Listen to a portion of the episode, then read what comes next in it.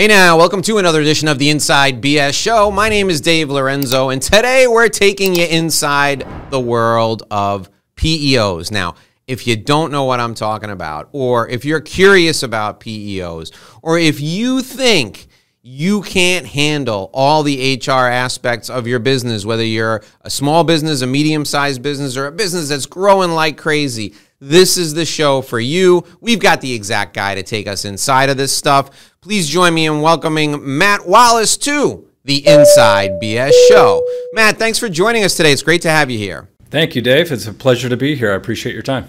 Sure. So you're the guy to talk about when it comes to PEOs. You got a lot of experience with them. Explain first to everybody who's listening and watching, what exactly is a PEO? So a PEO stands for Professional Employer Organization. Effectively, what a PEO does for small and medium-sized companies is we provide a human resources infrastructure that allows them to focus more on what they do as a business and less on the business of employment type matters that can often bog you down. So things like payroll administration, benefits administration, HR, compliance, workers' comp and risk management, you know, just keeping small companies compliant with the ever-changing landscape of laws and allowing them more resources in that element of their business so they can focus more on what they do and how they make money. Yeah, that it is a fantastic service. If you're listening, you're watching the show, and you have a professional firm, think about it this way. You spend probably 15 to 20% of your time at any given time struggling to pick the right benefits plan, figuring out how you screwed up the payroll, trying to decide if disability is right for you, trying to help your employees decide what the disability selection should be for the company. All of this could be taken off your plate because that's exactly what PEOs do. And I'm not just describing it. I actually used a PEO when I started my business because I just couldn't get appropriate benefits plans. I didn't want to handle the payroll. It was a set it and forget it thing. It was so great to not have to worry about it. So, Matt, tell us who is your? I was probably not your target audience for this. I only had like four employees at the time. Who is the ideal professional firm or company to engage a PEO for help? You know, there's no one answer to that question. A lot of it depends on the particular customer that you're talking to. But I would say in general, my ideal client would be a client probably in the 20 to 200 employee space. We work with all kinds of different businesses, from manufacturing to professional services firms, multi-state companies, companies that have maybe limited internal HR resources, but fairly decent risk, and a fairly decent footprint of employees that they want to take care of. So, we've worked with companies as small as four, and we've worked with companies as big as several thousand employees, but mostly PEOs are geared for small, medium-sized business as a rule, and everyone's doing it for, sometimes a little bit different reason. Benefits access is a key thing, HR compliance. Right now with recruiting, like attracting and retaining employees is very important element that's driving a lot of people to look at PEOs. So there's a lot of different answers to that, but, we're fairly flexible and fairly nimble, so we work with a pretty wide variety of types of customers.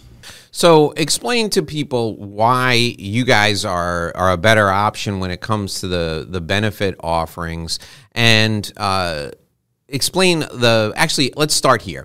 Go through kind of the breadth of service, right, that you provide, because when I got involved in my personal experience, I was amazed at all the opportunities that I had. It was like, I was back in the corporate world, and I could now offer the same types of benefits, the same opportunities that big companies could offer.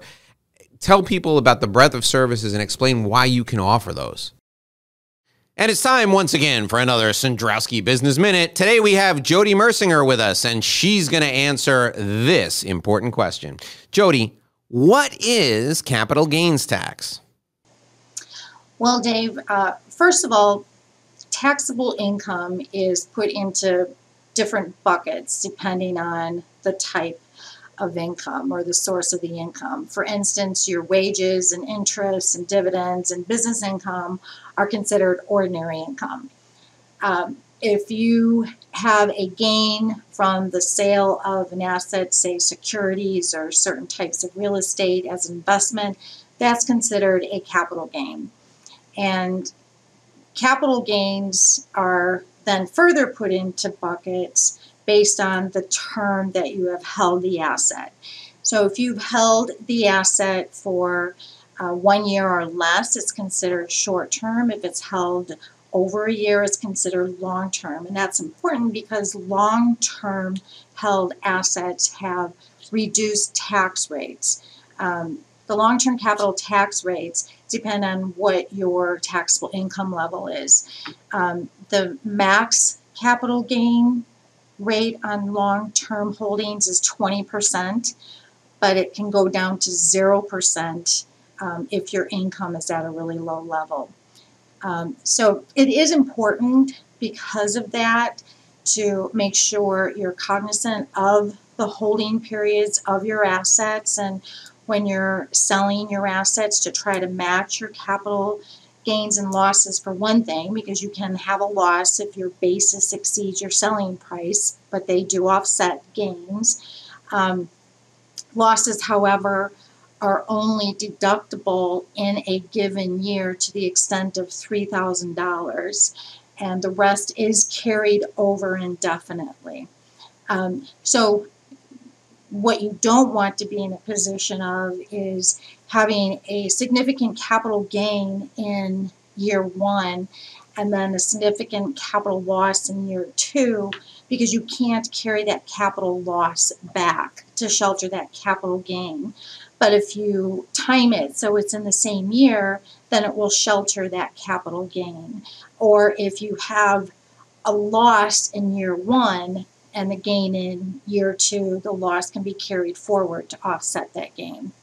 All right. So if you have a question about capital gains or any other type of taxes, you need to reach out to Jody at Sandrowski Corporate Advisors, and you can do that by calling 866-717-1607, 866-717-1607. Sandrowski Corporate Advisors, they're a CPA firm with a different perspective. Yeah. PEOs really came out of the ether with trying to level the playing field between larger companies and smaller companies, right? Like economies of scale, when you have a lot of employees, changes the game for the types of resources that you have access to, the benefit offerings you can afford, internally with the number of people that you have administering these things, whereas small companies are at a disadvantage because they're often running very lean. They don't have resources like that, yet they're still trying to attract good people. They're trying to, really provide an incredible environment for their employees to work in. The concept of PEOs came about because we're able to utilize economies of scale to help small companies level the playing field against their bigger competitors. And what I mean by that is the PEO concept utilizes a structure called a co-employer relationship. The co-employer relationship effectively is the PEO assumes a little bit of employer risk in paying payroll, providing benefit services, helping with compliance situations, things like that. And what it allows us to do is we're able to pool thousands of small companies together and create larger buying pools for things like benefits and workers' compensation, things like that. So it effectively allows us to harness the power of many to deliver better services to few and stabilizes cost over the course of time. We employ a lot of those experts in HR, in risk management, payroll, etc. on our team so that a small company doesn't have to have all of those resources. And so it allows us to really enhance and really become part of a company's HR team or HR initiatives without adding a lot of headcount, with being a lot more cost effective in doing it as well.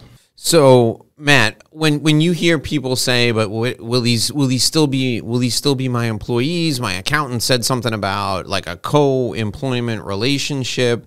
What is the answer to that when somebody's confused about that? Yeah, it's a great question because we get that sometimes. When people hear the term co-employment, what does that actually mean? Effectively, what it means is your PEO is assuming some of the basic administrative employer of record duties. Okay, we are not taking over control of a company. We are not making and hiring and firing decisions. We are not, creating a situation where the employees work. We are simply providing best practices guidance on HR, ultimately letting the client make final decisions for their company. The company ultimately determines who they're going to hire and who they're going to fire. We simply provide them with the right guidance to do it correctly. So the administrative employer of record duties are things like paying employment taxes, being responsible for HR advice that we provide. We have to report to the states when a new employee comes on and doesn't. So there's some really minimum things that we do as an employer, but do not assume any control or strip a client of any control of their business whatsoever. So it's a nice, beautiful kind of best of both worlds situation where they can harness economies of scale, they can harness the resources of the PEO and not lose an ounce of control over what they're doing on a day-to-day basis running their company. Yeah, it's the kind of thing where in my business, I'm thinking to myself, I don't want to do any of this stuff anyway, so I'm happy to have you do it. Like it's, basically you fill out a couple of online forms and you're done. Now let's talk a little bit about, that's on the administrative side, but let's talk about some of the HR value-added consulting type services that you guys offer. Like one of the things that I like the best is performance management tracking, because I find that if I ask a CEO, even of a company that has 150 employees, hey, listen, do you do performance reviews? A lot of times I'll get they take a deep breath, like a big sigh. Well, yeah, I don't know. And how do you keep track of that? Well, we just sit down and have a conversation and we give them 3% every year or whatever. And that's a difficult way to use the performance management process to create an environment of continuous improvement. So if you, let's say you had a sales team and you wanted to make sure they were continuing to grow, you would sit down with them hopefully once a week, once a month, and evaluate their performance. And then you would do a formal evaluation maybe at the 6-month mark and then every year after. You want to keep a record of this so that you can track their progress over time. Explain how G&A Partners and your systems can help people do that. Yeah, I think it's about, first of all, providing what's the right thing to do, right? Number one, what's the right thing to do, A, for your business, and then B, what's the right thing to do from a compliance perspective? When you want to do things this way, oftentimes companies don't know the right questions to ask, or they don't know where to go for a solution like that. In a PEO environment, you have all that sort of in one place. And many PEOs can roll out particular types of services like that as needed. So like for us at G&A Partners, for example, when a client has a performance management need, we have the tools and the software and the know-how behind it to engage that part of the service if and when the client is ready to invest in that and to roll it out. But then also guiding them on how to use the tool, customizing it to their needs, walking them through best practices on how to do it correctly. At G&A, for example, you mentioned the sales team. We went from 6-month reviews to 12-month reviews. And simply to allow things to, kind of work themselves out oftentimes, especially in a sales role where you've got people that ramp up slower sometimes. And, we've used our tools internally to, do that now on an annual basis compared to a semi-annual basis. So that's what's best for us. Not all clients do it that way, but being able to guide them and have those resources at the ready that can be integrated with everything else you're doing it's a wonderful thing and allows them to be more efficient. Now, you guys also offer some training options, and I think that's kind of unique in the PEO space. Talk about some of the stuff that you do from a training perspective. Is it safety training, or what types of training options do you offer, and how does it work? Yeah, it's kind of all of the above, right?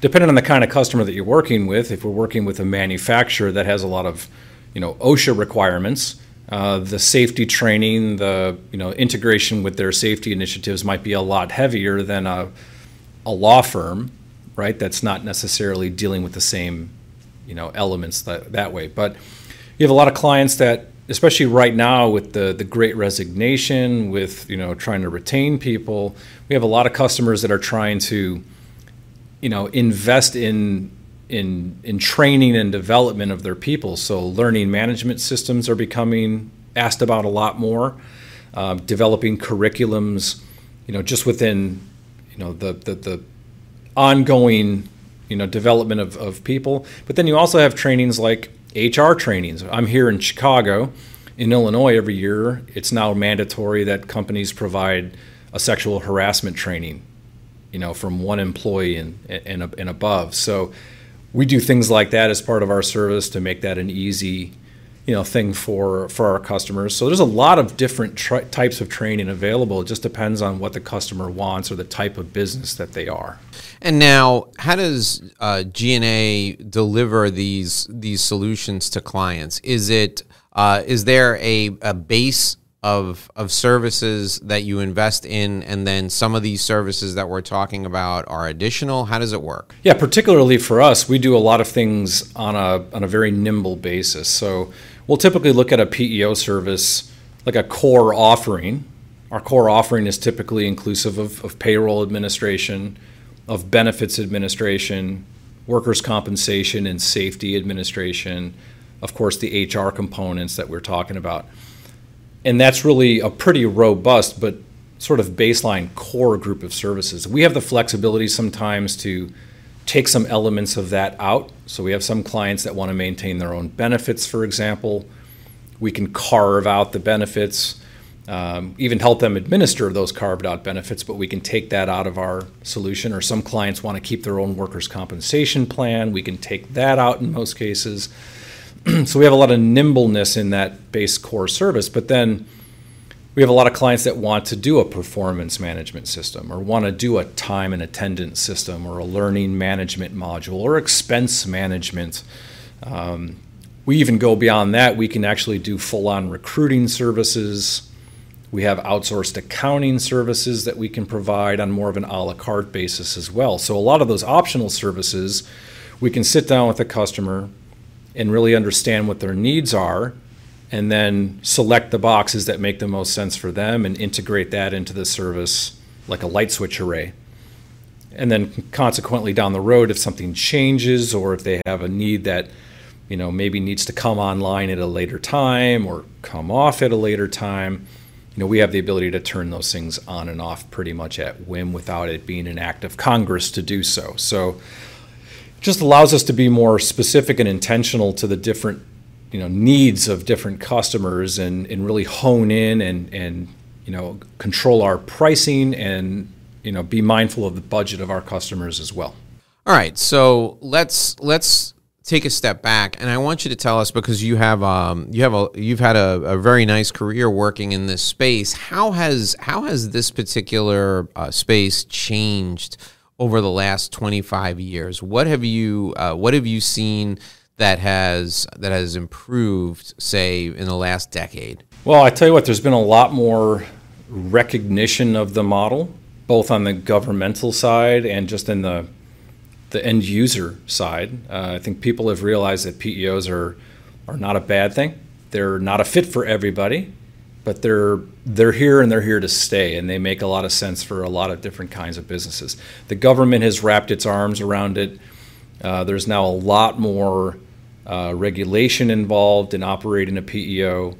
There's a lot more ability for PEOs to demonstrate stability. The IRS, for example, has created a certified PEO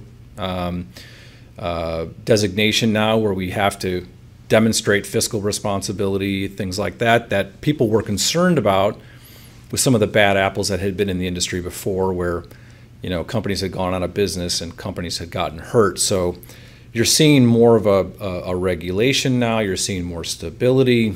And ultimately now with the environment that we're in, we're seeing a lot more companies looking for HR outsourcing type solutions, of which PEO is one of those options. So a lot has changed, and we're you know, growing at an incredible pace right now, and companies are seeing the value of the right PEO partner. And so I'm very encouraged by where we're going and what has transpired over the last, especially 25 years. We're speaking with Matt Walus. He's the Vice President of Sales for the Midwest at G&A Partners. If you want to reach out to him, you can call him at 630-481-8101, 630-481-8101. So, Matt, who is this not a fit for? Who would this just be a bad decision for? Who would you say, listen, this is not for you. You need to go the traditional route.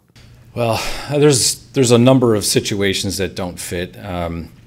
You know, number one, if a company doesn't really think about or value HR in their business, if they're just sort of getting by and that's working, and you know, the consideration of HR isn't really on their screen, then a PEO, you know, you're not going to need a PEO. Companies that are just looking to artificially reduce particular costs. Let's say you have a company that has really blown up their workers' compensation program and is looking for an alternative to the assigned risk pool market, just for that reason. But HR, none of that really makes any sense. Just looking to fix this workers' comp problem. Those are often tough situations for us because we're pretty selective on who we bring into our workers' comp program, and we're going to be mindful of that. Really large companies tend not to be great fits for PEO because they've already invested in a lot of their HR infrastructure. And what I mean by that is probably companies that are 500 employees and above. You start to reach a point of diminishing returns where it might make sense to still have an HR outsourcing model, but maybe not the co-employer model of PEO, in which case we can pivot to other kinds of solutions. But there's a number of reasons why a company might not be a great fit. Companies that are really struggling financially, that are having trouble paying payroll, not going to be a great fit for a PEO. So you kind of got to do a regular payroll in order to make it work as a PEO. Yeah, funny how that works, but so there's a number of types of examples.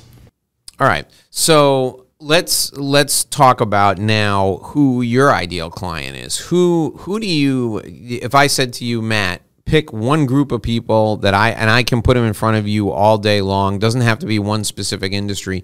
Describe for us who that person or that company or that group of people would be. Yeah, I mean, at the risk of alienating others, because we're not just a one-trick pony. We do have a lot of flexibility in who we work with. But if I was going to give you just my ideal customer that more often than not this works wonderfully for, a 75-person professional services company that has employees all over the country, that has a minimal HR footprint inside the company, but a lot of complexity out there with multi-state regulations, multi-state benefit concerns, onboarding infrastructure for new employees or a lack thereof in their case. A company like that is most likely an ideal type of fit, but you can bring it back home into a 50-person manufacturing shop that is struggling with recruiting the next generation of employees coming into the situation, needs good benefits for the ones that they have, maybe has limited HR resources inside the company, maybe an office manager that's wearing 13 hats trying to get it done, right? So there's a number of different kinds of companies that can be really good fits, but I would say those are two good examples. All right. And when people refer business to you, who is the ideal group or industry that will direct people to you? Is it specifically like CPAs and outsourced HR professionals who are like, look, this is a mess. You need to call G&A Partners and get those guys in here to straighten you up. Like who's the ideal referral source for you? Yeah, I mean, the CPAs and trusted advisors like that are wonderful resources. We actually do quite a bit of business with insurance brokers and PEO brokers specifically. So we have aligned ourselves with, life and health and property and casualty type brokers, especially nationwide, because we feel that we're all servicing the same kinds of customers. We do things a little bit differently from them. So we've designed programs that are very cohesive with folks in the insurance industry that, if you take a step back and think about, might think there are competitors of ours, right? We want to play in the same sandbox, so we've developed compensation programs and just kept those folks close when they bring a client to G&A. We want them to be involved. We want them to be present throughout the relationship and really be, actively involved in how we service those customers by virtue of the relationship that brought them. So that's mainly, I would say, 50 or 60% of our book of business, and we have like 3,000 customers nationwide, has come from brokers. So that's our biggest source of partnership. Yeah, that's great. Now, describe for us, because there's a lot of people who are listening, who are watching, who are looking for business development tips, looking for a new strategy and some new tactics to help them get clients themselves. So, as a sales leader, describe your process for the folks who are with us today. What is your sales process like? Yeah, for us, it's like diversification is number one. Talk to everybody. I mean, talk to everybody. We not only have strategic partnerships in the form of brokers and whatnot. So we encourage our team to get around the people that are players in the industry, whether they're, strategic partners, whether they're, CPAs or lawyers. I mean, talk to everybody and just be in that same room with all those folks and be known, right? So get your name out there. Don't be afraid to network. Don't be afraid to ask questions. We diversify, our team is making cold calls. We're sending email campaigns, multi-touch campaigns, dropping information off at the office back when that was a thing, right? And just trying to diversify lead generation as much as possible so that, your name is out there, you become a trusted, person in the industry, people know and then join Provisors. Because Provisors is a wonderful, type of company, group that you can be part of, where your name can get out there with a lot of higher level people. So just talk to everybody. Just be present. And when you're thinking about the future of the PEO industry, the future of G&A, what do you see on the horizon? What do you see on the horizon for you? What do you see on the horizon for the industry? Yeah, I think we're positioned very well right now. What the pandemic taught us is that not everyone's HR services or HR infrastructure was as dialed in as they thought it was, right? And now with the great resignation and the great retention efforts going on out there, especially, companies that can simplify, reduce risk, and provide resources in the business of employment areas of a business are now elevating. You're seeing a lot of different kinds of companies come to the surface, whether they be PEOs, or administrative services outsourcing, ASO type companies, or even just, basic HR, for a fee type companies as well. You're just seeing more companies being engaged or thoughtful about what are my options out there in this kind of, arena. And so I'm very encouraged by where we're going. We're growing at a tremendous clip. G&A is particularly through not only acquisition, but through organic growth. So very healthy, very stable, and and we're really excited at what's coming. I think we're in a good spot. All right, so Matt, let's talk to folks now about the best way to start a conversation with you and the best time of year to start a conversation with you. Is there any particular time that makes it more advantageous to onboard with G&A or with a PEO? Is it the beginning of the year because of payroll paperwork, or what time of year makes the most sense? There's really not one answer to that. A lot of times companies are thinking about January 1st as the most logical time is January 1st, mainly because you've got, deductible startovers typically with benefits. You've got tax startovers with state unemployment, federal unemployment, Social Security. That's very often that's a biggest month for pretty much any PEO out there is going to be January. However, things have really changed over the course of time, so there isn't a particular month that's worse than others. A lot of it depends on the client. So if they have a benefits renewal in the middle of the year, oftentimes they're driven by the benefits renewal as a time to engage a different PEO or a PEO. Somebody leaves the company and they have an HR vacuum and they need help. Time be darned. It doesn't matter what month of the year it is. So, and then now also with like the certification of PEOs, a lot of like the taxes. So what was happening with PEOs in the past was if a client came on board in the middle of the year, they would experience a tax startover. Basically, because they're paying their employees under a new FEIN, the PEOs, they would often experience a Social Security, a federal and state unemployment start over event, and that was not a financial advantageous thing. So what has happened over the course of time though is now with the certified PEOs and other legislation, we are able to work with a client that comes over mid-year and honor year-to-dates, experience with the federal taxes especially. Deductible carryovers between carriers are very common. So in other words, if you come into our, here in Illinois, for example, we have a Blue Cross Blue Shield medical option, and they're coming from, let's say, Aetna or United Healthcare. Our carrier will acknowledge and load in the deductibles that have been satisfied year to date so that they're not experiencing a start over there. So there's a lot of things that are done now that really take down some of the financial, problems that were experienced in the past.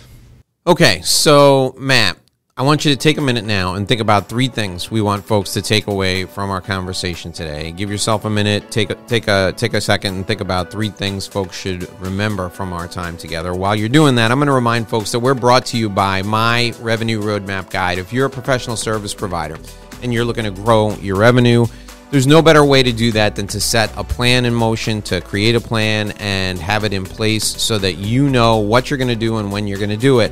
And I've got something really cool for you. You don't have to reinvent the wheel. I'm going to give you my plan, my business development plan for professional service providers. Here's what you need to do. Go to revenueroadmapguide.com. That's a website, revenueroadmapguide.com. Enter your contact info there. You can immediately download the business development plan that I use with my clients, CPAs, law firms, consultants, other coaches, people who are in the business of providing services in exchange for financial compensation. You can use this plan. You can customize it for your professional service firm, just like I customize it for my clients. It's my gift to you for watching and listening to the show. Go to revenueroadmapguide.com, enter your contact info there. Get that plan today. My guest today is Matt Walus. He's the Vice President of Sales for the Midwest for G&A Partners. You can reach out to him at 630-481-8101, 630-481-8101. Okay, Matt, what are the three things we should take away from our conversation today? Well, I think one of the biggest takeaways is that most companies can use a little bit of help in HR. That could be a variety of different solutions, but don't be afraid to look at options for outsourcing elite components of your HR service. PEOs are never going to be a complete just take over an HR department type solution. but we can definitely enhance and provide infrastructure that's often missing in small companies. So I would say number one is that. Number two, really focus on being intentional about retaining good employees. You know, whether that is through benefit programs, company culture, you know, just advancing talent. When you recognize somebody has that grit and that ability to grow, invest in that. Keep them loyal by accelerating their time with you and really, you know, giving them the opportunity to grow as an employee. You know, stay engaged, you know, with your team members as much as possible. So for me, it's really about in a remote environment, especially trying to keep people engaged in that company culture, in that camaraderie is really a hard thing. So really focus and listen to what's going on with your employees. Be very mindful of where their head is, right? So if they're feeling disengaged or you're sensing that they're disengaged, really work to bring that back and find creative ways to keep your employees, you know, really at home. Because it doesn't take a lot right now for people to get distracted, to get, you know, demotivated and to go after the shiny object out there. And there are a lot of shiny objects out there right now. People are calling your people. Recruiters are all over the workforce. So really work to, you know, keep your people front and center and really listen to what they're thinking about. All righty. Great tips. Great advice. Thank you, Matt. So, folks, if you want to reach out to Matt Walus at G&A Partners, you can call him 630-481-8101, 630-481-8101. We're going to put his contact info and the company website down in the show notes. Matt, thank you so much for joining us today. It was a pleasure having you. Thanks, Dave. This is a wonderful experience, and thank you, everybody, for listening. Alrighty, folks, that'll do it for another episode of the Inside BS Show. My name is Dave Lorenzo. We'll be back here again tomorrow with another edition of our show. Until then, here's hoping you make a great living and live a great life.